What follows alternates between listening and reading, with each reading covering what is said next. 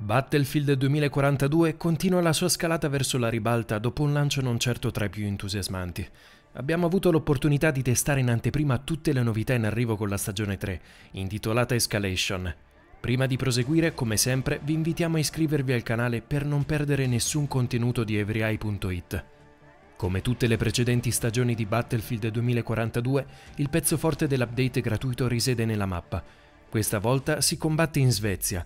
Situata nel bel mezzo della natura selvaggia, Spearhead ha delle dimensioni comparabili a quelle di Stranded, la splendida arena di cui vi abbiamo parlato ampiamente nello speciale dedicato alla stagione 2 di Battlefield 2042. Pur essendo collocata nei paesaggi naturali della nazione nordica, non è composta solo da scorci bucolici e propone anche due grosse strutture dalla forma cubica al cui interno si nascondono fabbriche dal design futuristico.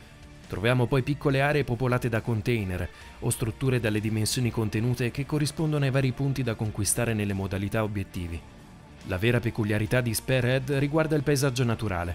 Si tratta di una zona priva della verticalità che caratterizza la quasi totalità delle mappe di Battlefield 2042, sebbene la presenza di rocce e altri elementi in rilievo siano perfetti per ripararsi dal fuoco dei cecchini.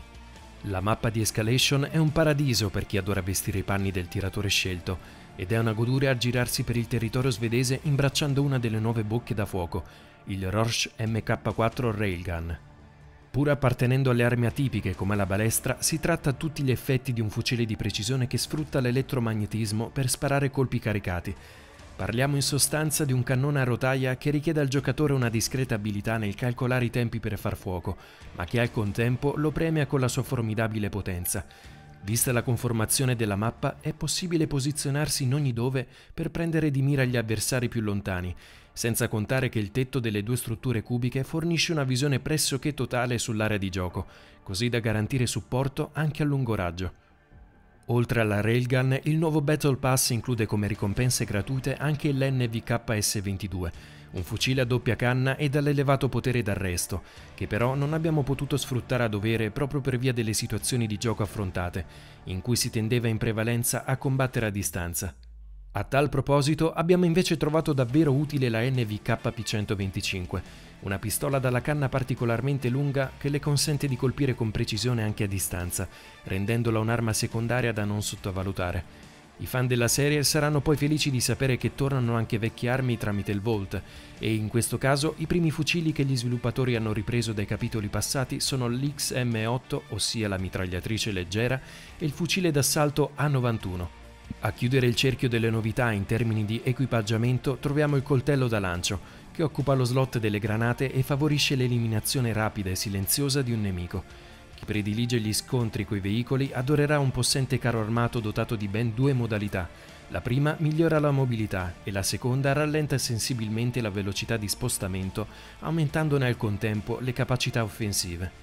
A fare sempre parte del pass in qualità di ricompensa gratuita è anche Rashid Zain, il nuovo specialista.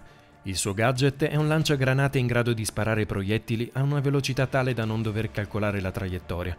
L'arma di Zain è pensata principalmente per stanare chi si nasconde dietro ai ripari, poiché permette di fare a pezzi gli oggetti che li proteggono o di farli fuori sfruttando il raggio dell'esplosione. Trattandosi di un personaggio d'attacco, Zain dispone anche di un'abilità che incita ad adottare un approccio offensivo in battaglia, poiché perseveranza gli consente di recuperare più velocemente la salute persa. A proposito di stile di gioco, nel corso di Escalation assisteremo alla pubblicazione di un importante aggiornamento relativo al sistema delle classi.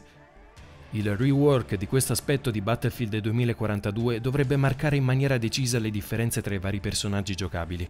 Pur non essendo entrati troppo nel dettaglio, i membri di DICE hanno svelato che con le nuove classi dello sparatutto vi saranno caratteristiche uniche per ciascuna categoria e ad esempio i cecchini dovrebbero avere meno problemi a trattenere il respiro durante le fasi di mira. Si tratta di novità interessanti ma tutte da provare, al fine di valutarne l'effettivo impatto sul gameplay. La rivisitazione degli specialisti è solo uno dei tanti contenuti che non verranno distribuiti al lancio, a cui aggiungiamo le altre armi del Volt e il redesign delle mappe.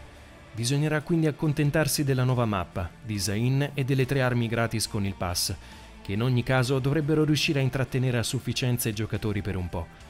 Ora vi lasciamo la parola. State ancora giocando a Battlefield 2042? E se sì, cosa ne pensate della nuova stagione? Fatecelo sapere nei commenti.